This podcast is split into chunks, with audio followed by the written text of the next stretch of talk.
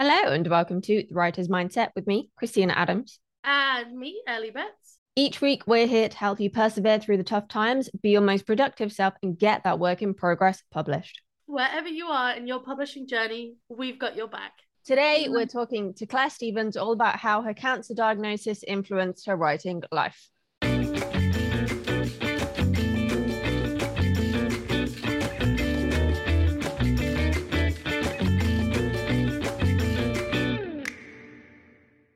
Big shout out to our podcast patrons for all of your support. As a patron, you'll get early access to episodes, the chance to submit questions for our guests, and access to our bonus series, Healthy Habits. Healthy habits isn't your typical productivity advice. We're not here to tell you to get up at 4 a.m. and go for a three hour run. Hell no. We're exploring the latest research to find small changes you can make in your life to be happier, healthier, and more productive in your writing life and beyond. To start developing healthier habits today, come join our community at patreon.com forward slash writers mindset.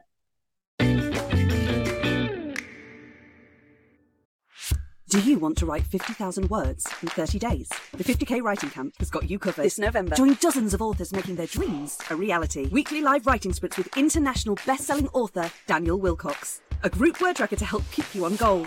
An online community of your fellow writers. All your writerly and author life questions answered. And new for 2023, a one month free subscription of Activated Authors. Head on over to www.activatedauthors.com forward slash 50k to secure one of the limited spots today. So today, Clare and I are recording during some pretty crazy weather here in the UK, and air conditioning is not a thing in the UK unless you're like in an office or a supermarket, basically. So you might hear some background noise, like the fan that I've got going that I am not turning off because it's keeping Millie and I alive. Um, or you might hear the neighbors, for example. So I just want to apologize for that. But um, you know, survival during a heat wave is important. So, as I said earlier, with me today is Clare Stevens, one of my old uni friends. Welcome to the Writer's Mindset. Hi, Kristina. Thanks very much for, for having me on to, to talk to you today.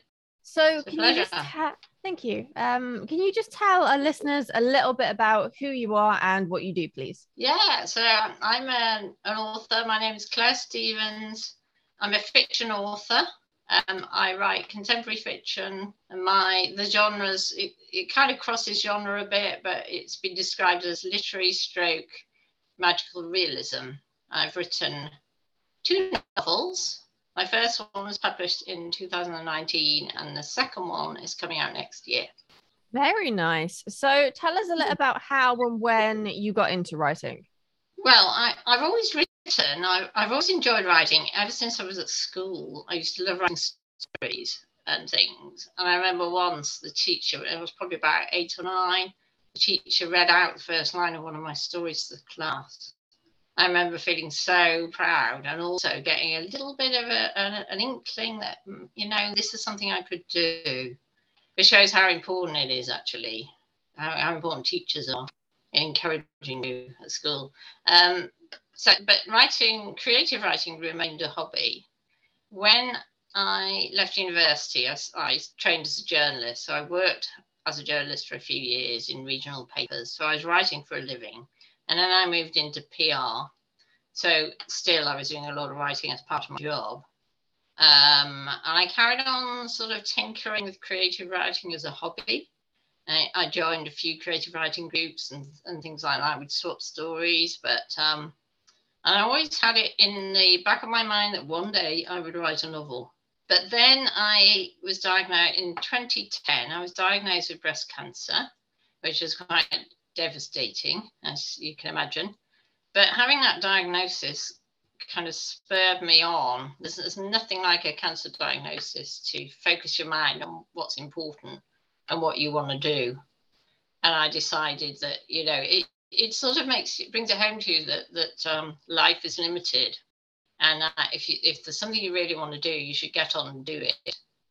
So that is when I kind of uh, took my writing to the next level, if you like, and um, wrote the novel. And there, there, were several things about that cancer diagnosis that um, encouraged me to write. I started. I, I was signed off work with not much to do apart from think about this, you know, diagnosis and, and go to rock up at hospital for appointments and things. I started writing a blog, and this was in 2010, and there weren't so many people blogging at the time. And to begin with, it was just um, something to amuse myself. And then I shared it with a few people. They started reading it regularly. They shared it with other people. And it kind of grew from there. And what surprised me was that total strangers were reading my blog and people were reading it because they um, found it entertaining. And that gave me the idea that I could write for an audience. So Not only did I find writing, writing the blog in particular, therapeutic, it really got me through that whole kind of cancer journey because I was able to kind of see humor in the situations I was in. And it also gave me feedback from an audience. And, and through that, I connected with other people, people across the world, other people with cancer, which was great. The other thing that happened that year was a, a close friend of mine, Jane, who she herself had had cancer twice before. She was diagnosed that year with a, a secondary cancer, and, and um, tragically, she died at the end of that year. When I went to see Jane, I went to see her in hospital a few days before she died. I asked myself, if that was me in that situation, what would I regret not doing? And the answer was writing a book. And also, I had told Jane, I mean, I had Blue Tide Rising, my first novel, was a sort of in its embryonic form as an idea in my head at that point. And I told Jane about it. And I said, I've got this idea for a novel. What do you think? And she said, I think it's really good. You should write it, Clare. I'll read it. So um, I did write it. Sadly, you know, it was too late for Jane to read it, but um, I dedicated it to her. So the whole cancer thing on several different fronts spurred me on to take my writing to a new level. And then um, a few years later, I got the opportunity to take redundancy at work, which I did. And that gave me both the money and the time to do the MA in creative writing at Nottingham Trent. And that was when I wrote the, the novel, the first draft of the novel, and I used it for my dissertation. So that's kind of been my my journey into into writing and how cancer cancer you know influenced that? And, and cancer in a strange way helped me helped me become a writer. Can you just share a little bit more about like when you were going through the cancer? What was on your mind? Like were you um trying to be optimistic about it? Were you feeling kind of low? Was it kind of up and down? Um and was it cancer that you were blogging about and connecting with your audience yeah, I mean, my mood was swinging all over the place after that diagnosis. I mean, it's a, it's a devastating thing to be told. So at, at times I would be really low. At times I would be absolutely terrified. At times I had a kind of weird kind of euphoria. And, uh, and uh, I remember um, leaving work one day and this was at the point where I hadn't actually had the diagnosis, but I'd had had the tests, and they told me to come back next week and bring a friend, which isn't a good sign. And they also said your lump worries. One of the nurses said your lump worries me, which again isn't isn't doesn't inspire confidence. So at this point, I was leaving work, and it was a Friday after work, and it was raining, and it was just a sort of bog standard Friday afternoon in Nottingham city centre, and people were kind of going home with their coats turned up and umbrellas up and things like that. But I just had this amazing feeling of how wonderful it is to be alive, you know, which was strange. So, yeah, I had these moments of feeling really high and feeling really, really conscious of life and how great life is. And, and other times when I felt low, I felt frustrated, I felt angry, I felt isolated, I felt very scared, you know, because I didn't know how bad it was or or you know, I mean I'm one of the lucky ones because that's 2010 and I'm still here and I've had touch wood and no recurrence. But you know, it's it isn't that that isn't the story for everybody. I mean, even though um, treatments are getting better all the time. Prognosis, particularly of breast cancer, is is better than it, it's ever, ever been. But even so, that just that word cancer strikes kind of fear into you. So yeah, my emotions were all over the place. And th- yeah, I was blogging about the cancer. I, I was I was blogging about trips to hospital, um, the medics, the sort of strange things that some of the medics said. Um, it, just a general experience of the, the operation, the you know chemo and all the things I went through. I was, I was blogging. I found humour in it. So, so my sort of um, treatment involved first of all an operation which was a mastectomy and reconstruction, and then they tell you. Well, in my case, they tell you whether or what's happening next. I was hoping I'd get away without having to have chemo, but they'd found traces in my lymph nodes. So, in which case, they recommend chemo. And I, that was almost as devastating as the original diagnosis because it's, a, you know, it's months and months of horrible treatment. You lose your hair, you feel dreadful, and your, your immune system is, is completely shot by chemo so there are risks. There are a lot of risks attached to it that you could pick up infections, and I did have a couple of get a couple of infections while I was on chemo. I had to go into hospital and get treated. So yeah, that was that was a you know a bit of a, another bombshell. But then you know get through it all, and it's it's funny thinking back to it actually, thinking oh, I, did I really go through all that? I did, but there are a lot of people worse off than me, much worse off than me. I think sometimes um, you look back on challenging things that I, you've experienced and it's like, was that real? Did it like, was it a different lifetime, a different century? It's like pre pandemic feels like a different century now. Yeah, yeah, exactly. Exactly. And I was talking to another, another writer friend who also had cancer, and she was saying the pandemic reminded her a bit of that because it, it's said that at the time when you're going through cancer treatment, you're the one going through it and everyone is just continuing with their normal lives. But for the pandemic, nobody, life wasn't normal for anybody.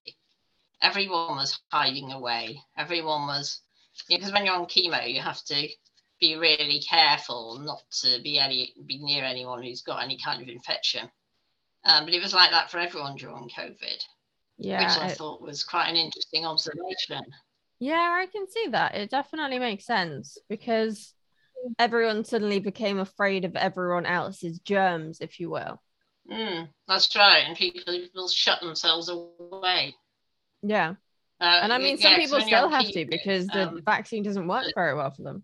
Well, that's right. There are still people learning to shield, yes your experience with chemo did it affect your ability to write either the fiction or the blogging that you're doing about your experiences? Well it it it, it was weird because they were giving you steroids um, straight after the chemo. You'd take steroids for three nights and they keep you awake. So I have this like steroid high where my brain would be absolutely buzzing and I'd be writing in the middle of the night. Um, but then there were other times where I was just too kind of weak to do very much. But I carried on blogging. I wasn't particularly writing fiction through that cancer journey. I was just doing my blog. Um, so I carried on doing that. But, you know, so, whatever was happening, it was it was a comfort to me. It was a it was therapy for me to be able to write about how I felt. Yeah, I get that because that's um, why I um, talk a lot about my health issues because I'm not bottling them up. And if I bottle them up, I feel worse. But if I like just talk to Ellie and say, like, oh, I'm having a rough day, or maybe I post in our Facebook group, or just talk about it on the podcast, it kind of relieves some of the pent up almost anger at your own body for betraying you. It does. I mean, I ran a group for uh, a writing group for people affected by cancer at the Maggie Centre. I ran that for six years. And what I noticed was, uh, and what I found myself, is that if you've got loads of emotions, loads of thoughts circling around your head, just writing them down gets them out of your head, stops them from circling, um, and puts them onto the paper. So it helps you process your emotions. helps you make sense of them, and, and um, which is why that kind of therapeutic writing, why groups like that group at Maggie's are really important. And not just writing other forms, but there's an art group there as well. Creative expression is um, is so valuable if you're going through something. I find. Yeah, right, I mean, some agree. people didn't come along. Some of those people didn't come along to that group du- during their cancer treatment um, because it was all too much. But they would come afterwards and help them make make sense of the what they've been through, their experiences. I think sometimes we underestimate the power of writing, even as writers, because yes, okay, a lot of us are writing fiction. We don't think about how, when it comes to writing nonfiction and exploring our emotions, that it just relieves us as a, of a lot of our physical tension and our inner whatever we're dealing with because it's why i'm a big fan of expressive writing. Expressive writing made a massive difference to my fibro and fatigue. Like i can't even tell you the difference. And i Mm. don't think until we're doing that writing exercise and coming out the other side of it we realize how much we were holding on to and how much it was impacting us physically and mentally. Exactly right. I mean, they've done they've done studies, haven't they, into into the effects of writing on ex ex offenders um, and other groups of people, and found it has really positive effects on mental that's health. interesting i didn't know that about ex offenders i only know about the impact on chronic health so that's interesting to know Uh, yeah, there's a guy. Uh, uh, somebody did some studies in America. I can't remember his name, but specifically with ex offenders, and it was quite interesting. yeah it sounds it Yeah, it's something that because I guess like in that situation when you have been offending, there is something that caused that, whether it was past trauma or you're wired a certain way, you were raised a certain way. Like writing is going to help you to unpack all of that in a safe space because you're not writing it to be read by anyone else. You're not talking to a therapist if you're afraid of judgment. That can be really scary. You're just doing it to offload, and it's just so Mm. freeing. and it's all it also boosts people's confidence if they because people come to the the Maggie's group and they didn't think they could write and they'd be quite nervous and they'd say "Oh, I haven't written anything till since school. I wasn't any good at school. But they were good you know and they'd write and they'd enjoy it and they'd write poetry and which was great. And you, you I kind of think it was so sad that they were they came away from school thinking that they couldn't write. That is really sad. And I think, unfortunately, hmm. it is a reflection of the education system in a lot of places. Like that creativity is not encouraged. You are trained to write like a lawyer or something. And if you don't do that, there's something wrong with you. And going back to what you said before about teachers, I was really lucky. I had like three that really encouraged me. I had one at junior school who encouraged me to write short stories during the half term holidays because she knew I enjoyed writing. Um, I had one who was an English teacher who I just like talked about books and literature and stuff with, and he was always like, he gave really useful feedback when he like edited my essays and stuff not edited marked you know what i mean? And then there was this other t- other teacher and he was like a really well respected figure in the local community been around forever well known for walking around wearing a big like australian style hat that i've forgotten the name of like you could spot him a mile off. And um i remember i always like you know there are some memories that are just cemented in your mind. I always remember he gave me an essay back once. I think it was in year eight this was in history and he said i love the way you wa- write. It's really chatty and casual and i feel like we're just having a conversation. Don't ever mm-hmm. change that. And it probably screwed me over a little bit when i was at school and uni because i found it hard to switch that off but it's really Mm. helped me in terms of blogging and writing fiction because it makes what i'm writing much more conversational and much more accessible because i know a lot of my readers have chronic health issues and because i'm writing it as if i'm talking to them it's not like a mind fuck to try and work out what this or that means because I'm not writing really long descriptive sentences. I mean, there's nothing wrong Yeah. with long descriptive sentences, but they're not something I can like do. My brain can't do it. I think it's the poet in me as well. Yeah, absolutely. And, and like you say, it it shows how important teachers are And just something like that, like that guy guy saying that to you, or the teacher who read out the first line of my story at school. Just something like that is memorable, and you remember that, don't you? If a teacher had been really critical, you would remember that. Yeah, one of our past Um, interviewees, Tara Kelly, she actually had, I think it was an old boss at work, tell her she was a terrible writer. And she stopped writing for years because this person in like a position of authority had told her she was bad. Like, how awful is that to say that to someone and not even offer any like constructive criticism or anything? It's just you're bad. It's the worst type of feedback. It's terrible. Yes. When it is somebody in a position of power, it, it's a, it's um, it stays with you, doesn't it? And, and it, it's a very destructive thing to do. Really, really is. Mm. So, going back to your journey, how did you find that your cancer diagnosis and journey through recovery changed your relationship with writing? Like, at what point did you go, okay, I'm going to commit to writing fiction now? I'm going to do this more than just for fun. I'm going to look to find a publisher. Um, I was, I, I think I started to think that when I did the blog, and when when the blog um, got more readers, and, and and when I started getting feedback from people that they were looking forward to the next blog. Where's the blog? What's the blog about today? You know, or I really like your blog. Really made me laugh, or whatever. Um, then I thought I really don't want to go back to work you know, I mean, I did go back to work. I had to go back to work, but I, I, I, at that point, I thought I don't want to do the sort of work I'm doing for the rest of my life. I want to do something with creative writing. Um, and then it, I think it cemented. It was towards the end of the year when Jane died, and when I saw her in hospital, and I thought, "Y- I've got to do this. You know, I will regret it if I don't.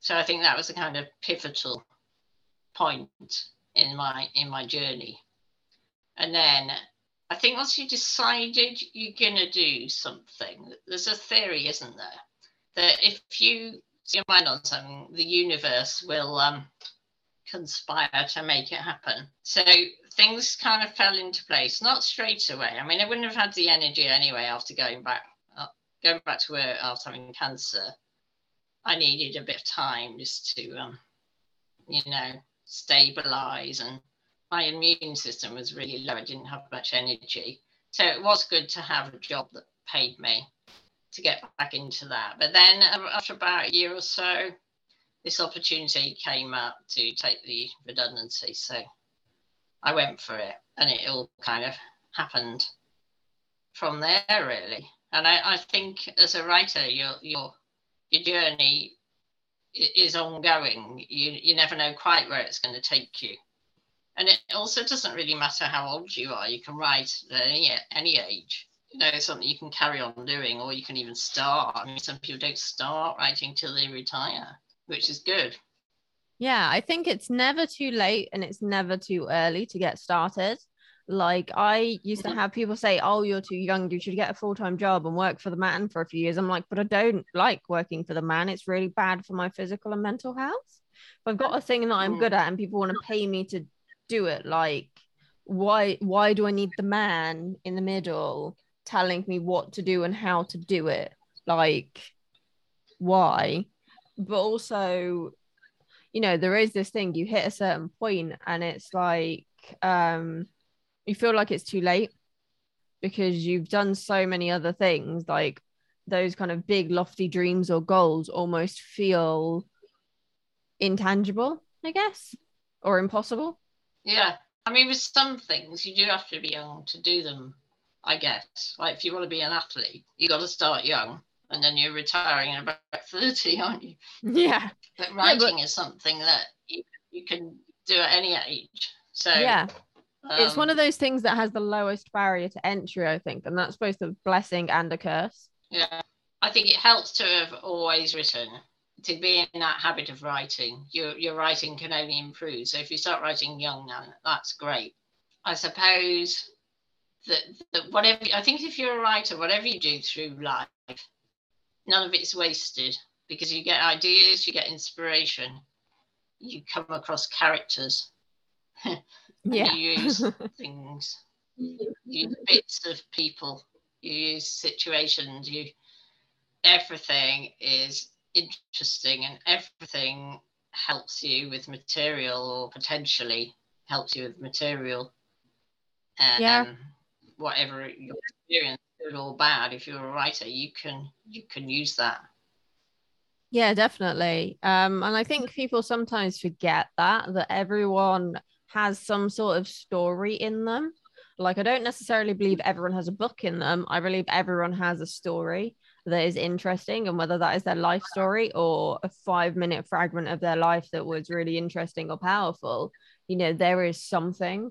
Definitely, yeah. When I did my journalism training, the tutor said to us, everyone has a story, at least one story, even if they seem boring. It's your job to find their story. And it's true. People don't always realize that they've got an interesting story. They often don't think that their life is interesting, but everybody has a story. Exactly. So you mentioned doing the MA, which is obviously how we met. How did studying your creative writing MA influence your writing journey, your processes, your approach? What impact did it have on you? But it, it gave me the confidence, first of all, to say I'm a writer. It um, helped me improve my writing a lot. And a lot of what we did there was workshopping with other students. And I found that so useful because you've got a ready-made audience. And the um, particularly younger people, you know, I found that really good to get their feedback on my writing. Um, but we, the, I mean, there were people. There was quite a range of backgrounds, wasn't there, and a range of ages, range, ranging from sort of early twenties to I think the oldest was seventy. So, and all sorts of different backgrounds, different nationalities as well on that course. So I find it really, really helpful. Yeah, it was get feedback from other people. I think we got lucky. Like you say, there was so much diversity, so many different perspectives, so many approaches. And it's not like any one way of doing things was right or wrong. Everyone was open to discussing things and supporting each other. It wasn't like the other people in the class were your competition. It was how can we help each other and raise each other up? And i think that's so rare particularly for beginner writers. Like you do see like the indie author community everyone's always looking to help each other. They have tremendous support regardless of what genre someone writes in. But i have certainly found a lot of people who are much newer to the industry they're afraid that like their ideas are going to get stolen or they don't want to approach someone further along in their career for advice and you know Mm. everyone wants to help each other because everyone knows how hard it is Indeed, yes. I, th- I think that perhaps one of the hardest things when, when somebody uh, starts doing something like the MA is face the idea of facing criticism. But, or yeah, yeah, the idea of people reading your work and giving you their opinion on it. If you they you may not agree with their opinion, you might not like their opinion, but they are readers. Um, so their opinion is important. And I think you quite quickly get over that. It was well structured and the criticism was all constructive.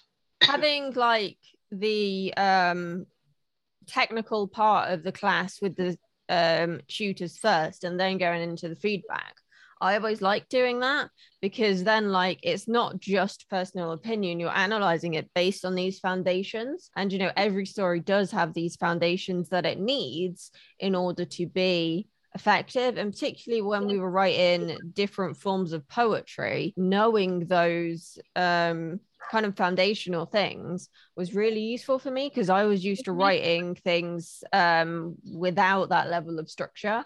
But um, then having that option to explore something different really developed my poetry writing skills. Another another really good thing about the course, the fiction course, was that um, Graham Joyce, who had been off poorly with cancer, he came back briefly, and he was my tutor for my dissertation, and he, he sadly died that summer. But I found him really encouraging, really good. I mean, all the shooters were good, but there was something very special about Graham, and um, I I, find, I just found him really inspiring and really really helpful in the the feedback that he gave me. That's really good because I never got the chance so to meet him. real privilege. Mm. Yeah, because he was like uh, probably mean, one of the biggest names on the course, wasn't he? I can't remember. He'd done some game writing, I think, and he'd also published quite a lot. Yeah, I mean, he, he won the British Fantasy Awards many years running. Yeah, he, he was probably the biggest name on the course that year. And I just feel it was such a privilege to, because it, yeah, I only met him very briefly, really. He ran a few sessions. And then I I said, could he be my tutor for the dissertation? And um, and then he got poorly again. I, I went to see him for my tutorials. I went to see him at his house in Leicester. Because by that stage he was he was um, you know the, the, he had cancer as well, so that's another kind of link. Yeah, but it, it yeah it felt like such a privilege to have him involved in my writing journey, albeit very briefly. What sort of feedback did he give you on Blue Tide Rising when you were working on it for your dissertation? He gave me brilliant advice on this structure because the structure was all wrong. I had a load of backstory all chunked together. and he said, You need to balance it out. I mean, it's a very simple thing. It seems obvious now. He said, You need to balance it out with front story. So I did. I did. I just, I struggled with I still do probably struggle with structure the more more than anything else. But um, he just helped me see it differently and, and help me go back and revise it and improve it. No end. So yeah, it, it was it was the structure was the main thing I think. That's really lovely. There, there's always something, isn't there? Like I remember Rory, my tutor, um, he helped me with description. That's still something I struggle with. But I remember we were sitting in a cafe and he explained to me, like, rather than having a paragraph describing how someone looks, kind of find a way to wedge it into what they're saying, because my stuff's quite dialogue heavy. So, for example, can they like flick their hair while they're talking? Stuff like that. And it just makes mm. it flow a lot better rather than having like an info dump of every minute detail that makes some person's appearance unique that you're probably gonna forget and the reader's probably gonna forget as well because it's just that one paragraph and you actually want to get to the action in the story yes it's, it's sort of uh, weaving in those little things little mannerisms and body language and things like that yeah I'm I'm not very good at description. I mean, I'm not very good at remembering to put it in. So I sometimes kind of go back and I think I need a bit more description in here. So I kind of retrofit it.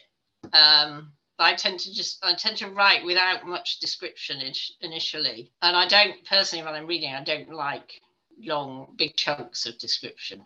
It sort of turns me off. Yeah, I'm the same. I don't like the big long chunks of description. I think that's to do with my attention span. And also, I do write quite dialogue heavy first drafts. And the only time I haven't done that is when I had a complete outline and I was writing about a location I was familiar with. I tried the same process where I was writing a book set on a cruise ship. I've never been on a cruise ship. I don't really like boats. And I found it a lot harder to include the description as I'm writing. Whereas when I was setting it somewhere I know, it was much easier. I guess because I could see it in my head and I ha- already had the language to explain it. Whereas having not been on a cruise ship, it makes it harder to visualize certain aspects and like how they engage with their environment. So I got to the point where I was like, you know what, I'm just going to write this and then see what happens. And I can just weave in the description later, like you're saying. And actually, not long after I thought that, my friend who has been on a cruise ship sent me a link to a cruise ship tour of the one that she went on a few years ago. And it's like an hour long. But like even my boyfriend came down and started watching it and he was like, Should we go on a cruise? So now we're considering that for a holiday. yeah. It, show, it shows the value of research, doesn't it?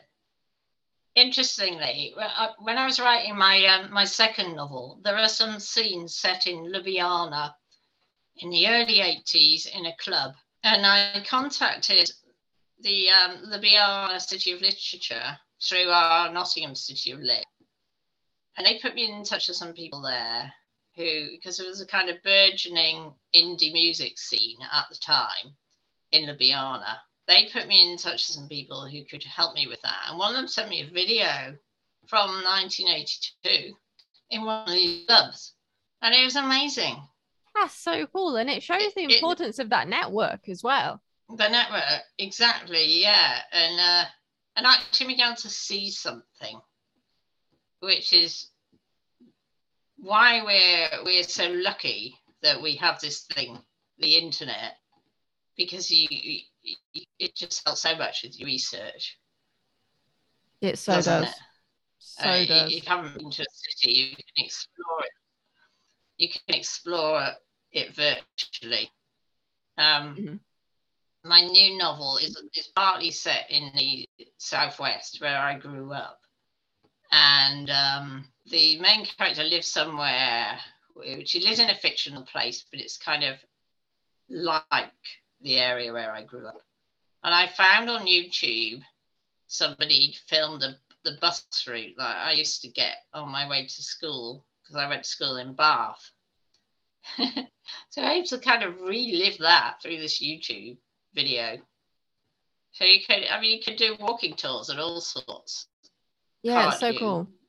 Yeah, I when I was working on one of my other projects, I wanted to learn more about the Nottingham Caves, and um, I found a video on YouTube, and it was some urban explorers actually going into Nottingham's catacombs.